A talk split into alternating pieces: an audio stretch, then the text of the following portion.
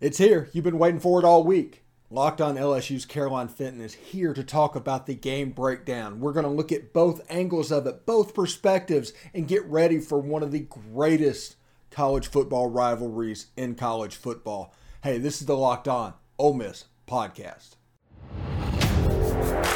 You are Locked On Ole Miss, your daily podcast on the Ole Miss Rebels, part of the Locked On Podcast Network. Your team every day.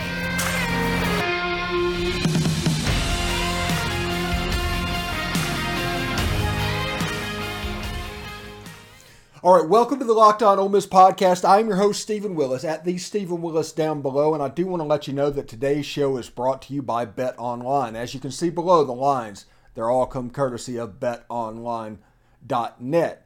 And I want to let you know that they have you covered this season with more props, odds, and lines than ever before. It's Bet Online where the game starts. Also, thank you for making the Locked On Ole Miss podcast your first listen every day. We are free and available wherever you get your podcast, including YouTube. So do us a favor, subscribe to the YouTube channel, upvote the video itself, comment, participate in the conversation, and of course hit the bell for notifications of new videos when they when it comes up. Without further ado, let's get right to it. It's the crossover game breakdown ish episode of the Locked On Ole Miss podcast right here, right now.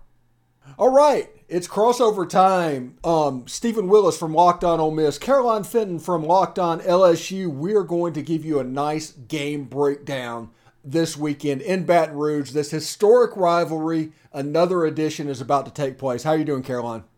I'm doing great. I'm excited for this week. I think that there's so much hype surrounding this game always because it's LSU Ole Miss. There's always going to be hype around that game. But if you look at the SEC West right now, it really could be anyone's game. Ole Miss is running the table. You know, could LSU throw a wrench in that this weekend? I think that's an interesting thing to break down. So a really exciting game to look forward to in Baton Rouge this weekend. Yeah, it should be a lot of fun. And and if you can't get enough of Caroline Fenton, you can check our space replay, which will air tonight on the Locked On Ole Miss YouTube channel. Even LSU fans, check it out. Um, we we do a little bit of a deep dive into LSU's um, rushing attack. Now, Caroline, let's move into this week real quick. What are some headlines for LSU in this game? I think the biggest story right now is Jayden Daniels, and how can it not be? Because he's coming off of a massive performance against Florida 350 passing yards, three passing touchdowns, over 100 rushing yards, three rushing touchdowns. Jayden Daniels looked like a superstar in the swamp this past weekend. And that's the breakthrough that LSU fans have really been looking for. Because there were some questions about Jayden Daniels, and there were a lot of LSU fans calling for there to be a switch at the starting quarterback position. Now, that's not something that I ever agreed with, but I understood a lot of LSU fans' concerns. Jayden Daniels threw for 80 yards against Auburn, and it's not like Auburn is any sort of you know defensive juggernaut. So a lot of people have been wondering was Jayden Daniels what was holding the offense back? That we have this deep core of receivers with Kayshon Boutte and Jaray Jenkins and Jack Bech, you know, all American wide receivers that just weren't being utilized. And I think a lot of people looked at Jayden Daniels, you know, reluctancy to throw the football as being the reason why. So I think the biggest story is after such a huge performance against Florida, it's can Jayden Daniels do it again? The question is, was Florida's defense just that bad that Jayden Daniels was able to kind of take advantage of it and have a big day in the passing game? Or is it, you know, this offense has finally clicked, that it took seven weeks for this offense to learn itself, to learn each other, to gain some confidence, to, you know, build some chemistry, and something just clicked, and that's the LSU offense that we can see moving forward. We're going to get that answer this weekend against Ole Miss. I personally think that the truth lies somewhere in the middle, but that's the biggest story right now is Jayden Daniels, the offense as a whole. Is this Jayden Daniels? Are we going to see this from Kayshon Boutte moving forward? You know, his best game of the season coming against Florida. Are we going to see this offense click like it did against Florida, or is it going to fall back into you know some of its offensive woes that we've seen throughout the season? You know, against Auburn, against Florida State, against Tennessee, so on and so forth. Yeah, you know, you're you're talking about the Jayden Daniels stuff. The Ole Miss side is on the defense side of the ball, but it's the run defense. Um, it, after what happened with Auburn, Auburn running for 300 yards, will LSU be able to replicate that? And you know, will, will Josh Williams and John Emery have a big day against this Ole Miss run defense? Now, Ole Miss was without Cedric Johnson last week, who was their best defensive player. Um, Troy Brown was a little bit dinged up. A couple of their DBs. It's, it's just that part of the year where they get a little bit difficult to deal with and injuries start to mount up and things like that. But it'll be interesting to see if Brian Kelly decides to, you know what, we're going to try to run the ball and see if they can stop it first and then maybe take a little bit of the game plan out of Jayden Daniels' hand. I'm, I'm not expecting 350 yards against um, Ole Miss. Ole Miss in this defense that they run, not many people throw for that many yards against Ole Miss defense. Last year, Bryce Young threw for 170 yards and, and a touchdown and a pick against this pass defense. It's hard for quarterbacks, especially the first time they see it. So the way you attack it is essentially power running. So like John Emery, the big, big, strong running back, Josh Williams, I think they're going to try to do that. Now, Kentucky tried that, and Chris Rodriguez ended up 18 carries for 70 yards. Auburn tried that, and Tank Bigsby is still running for touchdowns on Ole Miss's defense. So it'll be interesting to see if which way LSU leans with it. Now, this isn't something that LSU does. That's the difference between them and Auburn and, and, Kentucky. So they would have to try and implement it for the week, a package of it. But I think they're going to try that, Caroline. And if and Brian Kelly probably watched that Ole Miss Auburn game and saw how well Auburn was able to run the ball. Hmm. LSU's been able to run the ball very well so far this season. And also, you mentioned John Emery, um, know, Josh Williams, two great running backs. But I also look at Armoni Goodwin, who's a player who's been out for the last three weeks with a hamstring injury. Um, he's been practicing this week. His status for Saturday is still kind of up in the air. I don't know if we're going to see Armoni Goodwin, but that's another running back to kind of look for and has been a, a really strong running back who's been able to to contribute a lot in this run game. But what Brian Kelly has wanted to do is is have a more balanced attack because I'm sure that Lane Kiffin wants to make the same adjustments in the run game that Brian Kelly is probably going to want to make watching what Ole Miss did against Auburn and trying to take advantage of that. And I think that Lane Kiffin looks at this LSU team, a really talented running team, not just the running back core, but also with a very mobile quarterback, something that I don't believe Ole Miss has seen yet. Uh, a, such a mobile quarterback. I would look at, you know, Hendon Hooker, Anthony Richardson, and Jayden Daniels being the three best mobile quarterbacks in this league so far. Ole Miss's defense hasn't seen that yet. So I wouldn't be surprised if you see uh, Jayden Daniels run the ball as as well as this running back core as well. And I think too the the difference between you know Jayden Daniels against Florida and the passing game against Florida and what we saw there wasn't necessarily the stat line because I'm with you. I don't think Jayden Daniels is going to throw for 350 yards. I don't think you're going to see him do that very often, if yet ever again. But it's the difference of confidence and being calm, cool, and collected. That was really the difference for me because yes, 350 yards, that stat line is outstanding but it was less about that and more so the willingness to make those risky throws. It's what Brian Kelly was urging him to do all season long was I want you to be a little bit more risky. I want you to take those 50-50 balls. I want you to throw the deep shot. And if you, you get intercepted, then you get intercepted. But it's better to do that and to go for it rather than to step back and wait too long in the pocket, defer to your legs and get a gain of three. Or to step back in the pocket and get really nervous and you get sacked. So I think that's another thing that we've seen from Jayden Daniels. And maybe that was a product of, you know, growth throughout the season. Maybe that was a product of Florida just didn't get a lot of pressure on Jayden Daniels. And he felt comfortable dropping back and being able to throw a 54 yard touchdown pass downfield. I don't know the answer to that. I think we're going to see how that kind of, how his evolution really has, how far it's become against Ole Miss. But I think it's the, the confidence that we've seen from, from Jayden Daniels that's the difference rather than the stat line. Now, Jayden Daniels as a quarterback, is he somebody that you might see his confidence be a little bit fragile if something bad were to happen at the beginning of the Ole Miss game? Let's say he throws a pick in the first couple of drives. Would that affect him the rest of the way, or he, would he just um, wash his mind of it and keep going? I think it's something that he would wash his mind of it. He has a hmm. short term memory in that sense of if he gets sacked, throws an incompletion, throws an interception. That stuff doesn't really necessarily seem to shake him. Look at the Florida State game, for example. I think that's one LSU game that probably all of college football watched. Jayden Daniels was running all around the field. He was getting mm-hmm. pressured a lot. What you saw in the fourth quarter, after three quarters of getting pressured, and after three quarters of wide receivers dropping balls, he was still able to come back and make that big fourth quarter comeback. LSU didn't come back to win, but still, he was able to kind of shake off what the last three quarters showed us. I think that that's looking at the confidence in kind of a micro scale of you got sacked and that'll kind of rattle you for the rest of the game. I don't see that from Jayden Daniels. I look at it more on, on a macro scale of confidence. And I mean that of confidence and chemistry with the wide receivers, confidence and chemistry with the offensive line, chemistry between the offensive line itself. LSU hasn't had a lot of consistency within the offensive line. I believe they've only had two games where it, they've had the same personnel on the offensive line. They've dealt with injuries. They've dealt with just you know play players trying to figure out where they work best in the offensive line. So when it comes to confidence, it's not necessarily getting shaken up by a play. It's more so just trying to figure out who he is within this offense and building the chemistry with the receivers. That was a big problem with Kayshon Boutte. It was a question that I was asking myself. A lot of other SEC fans were probably asking themselves, like, Kayshon Boutte was supposed to be this receiver that everyone wanted to watch. He was, you know, it was appointment watching with Kayshon Boutte. and this year it wasn't necessarily the case. I don't think that Kayshon Boutte lost his talent. I think it was Jayden Daniels and Kayshon Boutte just didn't have that chemistry, and they started to build that. Yes. Anyway, um, when we come back, we are going to talk about the keys to this game and which side, which way each team can win this game. So we will look at that. But right now, I want to let you know about my cousin Chris.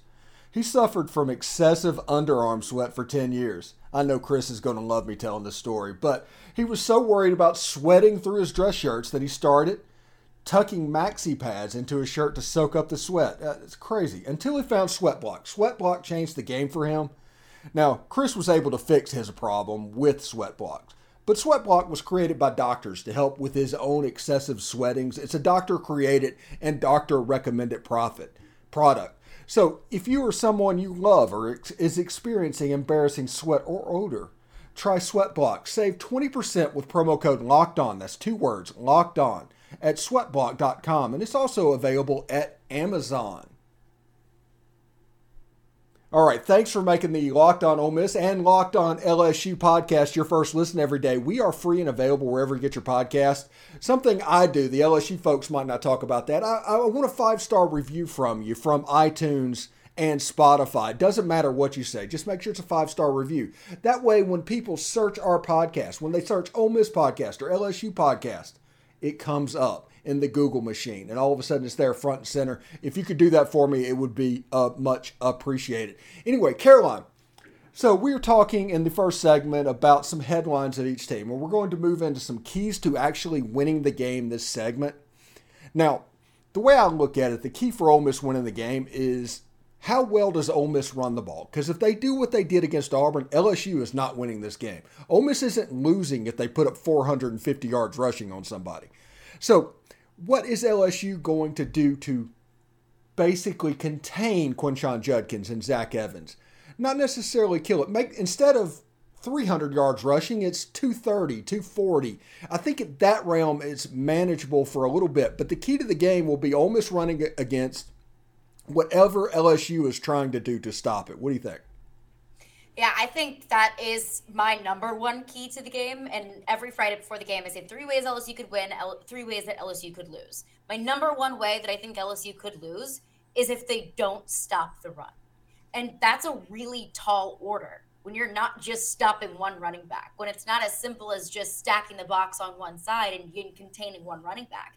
You just mentioned it the tandem that Ole Miss has in the running game is probably the best in college football, and I would say easily the best in the SEC. So that's my number one key to the game is LSU stopping the run. And what we've seen so far from LSU is that they can stop the run pretty well. We saw that was Brian Kelly's number one key to beating Auburn was containing Tank Bigsby. And LSU was able to do that fairly well. It was just they weren't able to stop the passing game, and that's how Auburn stayed in that game. Robby Ashford, for some reason, looked looked like the Heisman Trophy candidate against LSU's uh, passing defense. Well, that's something that I brought up with you in the Locked On Now, or excuse me, not Locked On Now. the Twitter, Twitter space. space. All these, all these different things are in my head. Um, you don't know which LSU you're going to get, and that's in all three phases. Defensively, one day they can be really good at stopping the run because LSU is really good up front. You got BJ Ojulari, Ali Gaye, Harold Perkins, these really big body, tough defenders that can stuff the run probably better than anyone in the SEC. But then sometimes I'm like, well, where were they? Why weren't they able to stop the run? And then sometimes the secondary makes great tackles, and LSU's opponent can't throw the ball very well. But up front, they don't get a lot of pressure. So I think that's the key. Is it's it comes down to BJ Ojulari, it comes down to Ali Gaye, it comes down to Harold Perkins, it comes down to these guys on, on the defense up front to stop the run, and it's it's going to be a very a very tall order. But I think the fact that El, that Ole Miss's offense really stays contained on the inside, um, it's not as much of a spread offense as maybe that we've seen like a Tennessee, for example. Um, that's going to give this LSU defense a little bit more of an advantage because we've seen this LSU defense struggle with spread offenses. Yeah, it, it should be kind of interesting. Another key that I have in this game is basically Jackson Dart because I tell people all the time if Luke Altmyer would have won this job, the record for Ole Miss would probably be exactly the same as it is right now. Jackson Dart was recruited starting now. They, they was recruited to win these games. Now, but the danger of that is this is going to be the first time that Jackson Dart has played in the environment of Tiger Stadium. His road games this season have been Georgia Tech and Vanderbilt. Not exactly intimidating places. This next two road games, he's going to be at LSU over 100,000 people, in College Station over 100,000 people. And how those two games go determine how Ole Miss's season goes. Because honestly, not not to put the cart ahead of the horse or anything, but if Ole Miss wins its next three games, it is going to win the West. It'll clinch on the field after beating Alabama with two week, two games left to go if Ole Miss wins their next three games. Now, that's a hard order, and odds are Ole Miss is going to drop one of those, but it's possible. It's there. Now, Bo Wallace was a senior at Ole Miss in 2014. Mm-hmm. And the atmosphere and the crowd and everything, he kind of lost himself for a second at the end of the game. Ole Miss ended up dropping that game 10 to 7. Now, if that can happen to a seasoned senior, that can happen to a 19 year old kid in his first real SEC road game. I think that is a major key to this weekend. And that's something that LSU fans view as an advantage always is being able to play in Tiger Stadium. It's not an easy place to play. I also looked, you know, even more recently, last week, Tennessee, Alabama. I mean, those are seasoned veterans, and those are players on Alabama's side that have played in Neyland before, that have played in very raucous, sold out environments. And it looked like, at least in the first quarter, Bryce Young, an experienced quarterback, looked a little shaken up by that crowd. It's a very legitimate uh, part of this game, especially when you're dealing with a, a quarterback in first year in the SEC. It was something that I brought up when LSU was on the road at Auburn was this is Jayden Daniels' first true road game because a game in New Orleans that's not a road game. Uh, but this is his first true road game at night in Jordan Hare. That's difficult, and this is his first true SEC road experience. So I'm that's a, a legitimate factor in this game here. As an LSU fan, it's not something that I ever over exaggerate going into a game because I don't want to say that the environment is, you know, gives us an overwhelming advantage um, just because I don't know what the preparation is going to look like. I'm sure Lane Kiffin has done plenty this week to make sure that with the crowd noise and the and the environment that this team is going to get up and ready to play. But I think with Jackson Dart being a first year SEC quarterback, that I don't know how much of a mental aspect that's going to play for him. But I think that's another key for LSU is forcing Jackson Dart to do things that he's not comfortable with. I, I feel like just from our conversations, some of the things that we've been dealing with with Jayden Daniels might kind of resemble some of the things that Ole Miss fans have been looking at with Jackson Dart. I don't view Jackson Dart as being the most reliable passer in the world um, especially with a Lane Kiffin offense that wants to throw the ball a lot, that wants to air the ball out. I don't know if Jackson Dart has shown that he can do that. Can he do that physically? Yeah, I think he does have the tools to be able to do it. I'm just not sure if we've seen that very much from Jackson Dart. I'm not sure how much confidence, in my opinion, I've seen Jackson Dart have. So if LSU's defense can kind of put some pressure on Jackson Dart and force him to make those tough throws that might be kind of 50-50 balls for him, that's going to be a key for LSU is to put the ball in Jackson Dart's hands. And if he can if he can win the game that way, then more power to him.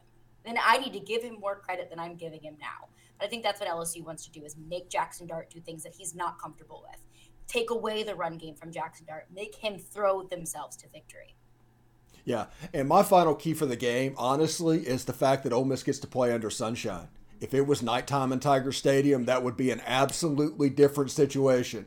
But a 2:30 game. Now, it's going to get dark at the end of the game, but the damage is already done then. That 2:30 kickoff is exactly what Ole Miss needed. We were hoping for 11. We couldn't quite get 11, but I can live with 2:30 in this game. Who hopes for 11 a.m. games? They're just the worst. I don't know how much of a this was a conversation when Tennessee came to town, and I live in Nashville. I, I my whole entire family went to Tennessee. They were all saying, "I'm so happy it's a day game because that works in Tennessee's favor." And I said, while I'm with you, that nighttime in Tiger Stadium, Saturday night in Death Valley, that's a lot more intimidating than 11 a.m. Playing in Tiger Stadium isn't an advantage for any opposing team. So while it's not probably the same feeling, you know, Tiger Stadium after dark, it's not that 8:30 kickoff game that we saw in 2018, which was just absolutely ridiculous. I'm I don't know how much I can stock I can put into that because there is no noise ordinance in Baton Rouge before sundown. Uh, but I look at one final key for LSU, and that's cleaning up special teams.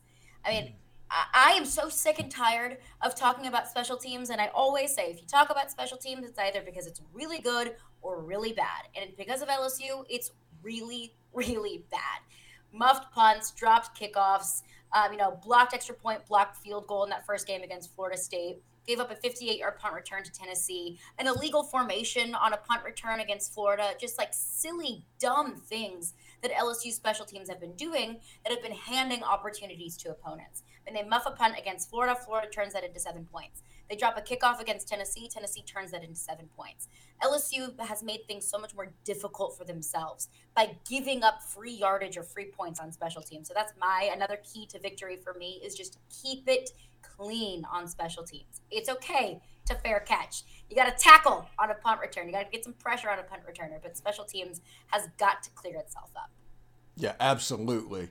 Anyway, let's talk a little bit about the line in this game. Right now, LSU's a two point favorite over number seven Ole Miss. I understand it's in Tiger Stadium. I understand all the mystique that's going on. This feels like a weird line. LSU's a decent team. They played well against Mississippi State. Tennessee kind of got them a little bit. And I think a little bit people are, whenever, like Florida has the most losses, I think, in the SEC besides Vanderbilt over the last 14 games. They're like 3 and 11 in the SEC. Is that true? Yes. And wow. I think I think that people, whenever Florida wins or Florida loses, or if you beat Florida, Florida gets the benefit of the doubt on that.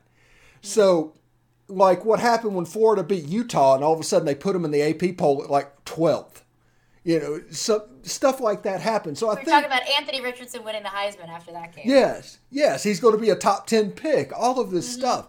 And I think it's just because of the logo on the side of the helmet. And I, and I made the point about Auburn um, last week when Ole Miss plays Auburn. It's like you play this team and realize you're playing a bottom third SEC team. Do not play the logo on the side of the helmet because if that happens, Auburn's going to be in the game, and Auburn was in the game.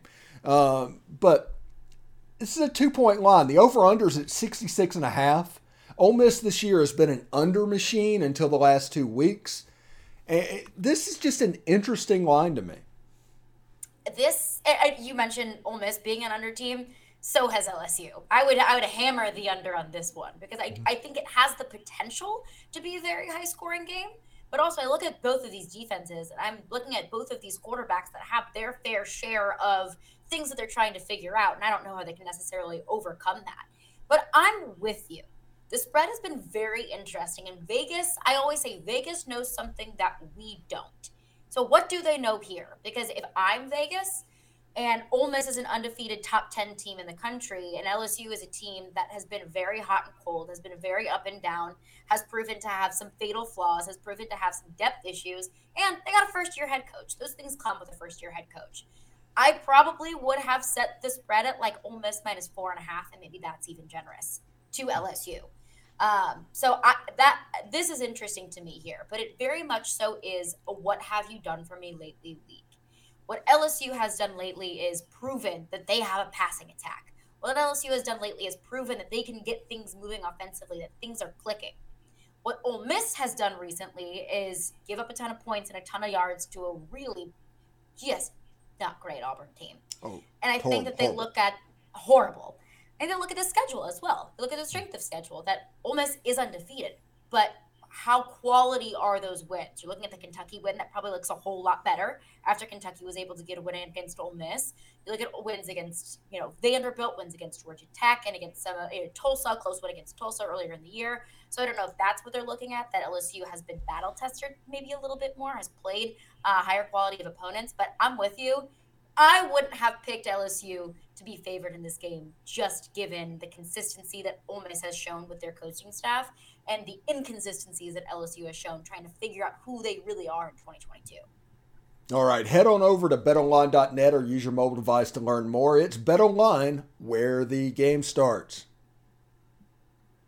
All right, thanks for making our podcast your first listen every day. We are free and available wherever you get your podcast, including YouTube. So do us a favor, subscribe to the YouTube channel Hit the bell for notifications and new video up there and participate in the conversation by upvoting and commenting on the video itself. We appreciate all of that stuff. But Caroline, now it's time to get down to the brass tacks in this game. How do you see this game going? I think that this is going to be a shootout. Um, LSU has proven that they are a second half team. And I think that's starting to change. I think that against Florida, we saw something click, and I understand that Ole Miss is going to be a much more difficult hill to climb than Florida was. But I think that you're going to see LSU come out faster and stronger than they have all season long. I think you're going to see them, you know, battle more earlier. Ultimately, I do see Ole Miss winning this game, but I do see LSU keeping it close because I think that Ole Miss's rushing attack is just going to be too much for this LSU defense. And I, I think it's going to be close because I think that that LSU is carrying all of this confidence into this game after the Florida win because they're not thinking about Florida being a bad team. They're thinking about we just beat you know one of our biggest rivals. We just beat an SEC opponent. Now we're three and one in the SEC against really good teams. I think that's how they're thinking about it. But I do think ultimately just um, with Ole Miss proving to be such a, a stout rushing attack and LSU's defense being a little inconsistent in run defense, I think that's ultimately what carries Ole Miss to victory.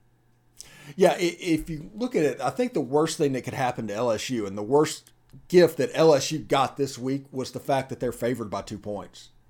They needed Ole Miss to come down full of themselves. They needed to um, people to put on the film against Florida State and see the problems and the inconsistencies along the way. LSU being favored by two is going to make sure Ole Miss is locked in. This is going to be the first game this year that Ole Miss has been the underdog in. And because of that, I think they're going to come out on fire. Ole Miss has put together no more than 32 minutes or so of a good game performance this season. They have not put even a complete three quarters together. I think this game they kind of do. They, they kind of lock it in and do that. And if Ole Miss, like I said, if Ole Miss wins one of the next two, that Alabama game becomes nuclear and we're going to treat it as such. So you can tune into the Locked On Ole Miss podcast for that. Um, but you guys get Alabama before we do, so you got that game. So Bama's got you know. Before we get out of here, uh, we're going to give our score prediction in a second. I have never seen, I don't know, well, I'm not going to say never, but in the last 15 years, I've never seen Alabama just slip up and just be on the edge so many times in a season. This is weird it's I don't know what it is. I don't know if it's the personnel that these players just aren't as good as we've seen mm-hmm. Alabama players be in the past. But then I also look at you know 2023 NFL draft predict projections. Got a lot of Alabama Crimson Tide in there. And mm-hmm. I don't know if it's, you know, the coordinators just aren't working out. I don't think it's any sort of shock to anyone that Bill O'Brien might not be an offensive guru that Nick Saban thought that he was. So is it the coordinators? Is it Pete Golding and Bill O'Brien? Is is Nick Saban losing his touch? I don't know. Uh, but th- this Alabama team has proven to just not be as dominant and not as disciplined. Like, what is with three unprecedentedly sloppy games in terms of penalties and turnovers? You know, 13 penalties against Texas, 15 against Tennessee, four turnovers, three fumbles against Texas A&M. Alabama doesn't make those kinds of mistakes. So wherever that comes from, and that sounds like a coaching issue to me. I think that's why Alabama just hasn't looked as intimidating as they have in the past. Yeah. Um, anyway, yeah, they're, it's all relative. Alabama is still Alabama. Um, but going back to this game real quick before we get out of here, I see this game as an Ole Miss win. I think Ole Miss wins this game 27 to 17. That that is the range I'm putting this in. I think both teams are going to run the ball, um, and um, Ole Miss is going to come out and be a little bit more effective stopping the run this week. I'm going to say 24 21 Ole Miss. I think it's going to be a little bit closer than that. And I think that because I see LSU coming out faster. And I wouldn't be surprised if it's a very close game at the half. Maybe even LSU is up at the half because I think they've seen how much momentum they can carry over into the second half. They just don't dig themselves in a hole. So I think that's what keeps it close. But I think ultimately it comes down to a field goal in the last couple of minutes in the game. And, and I think it's really, truly whoever has the ball last wins. Yeah, that's an Ole Miss LSU tradition, honestly. It, it really is. So anyway, um, get more on the SEC by making Locked On SEC your second listen. Everyday host Chris Gordy and his local experts like us of Locked On take you across the SEC in 30 minutes. Make Locked On SEC your second listen. It's Locked On SEC. Caroline, thank you very much for coming by today, and best of luck this weekend. Yeah, appreciate you. If you or any Ole Miss listeners are traveling to Baton Rouge, travel safe and enjoy your time in Baton Rouge. All right, take care.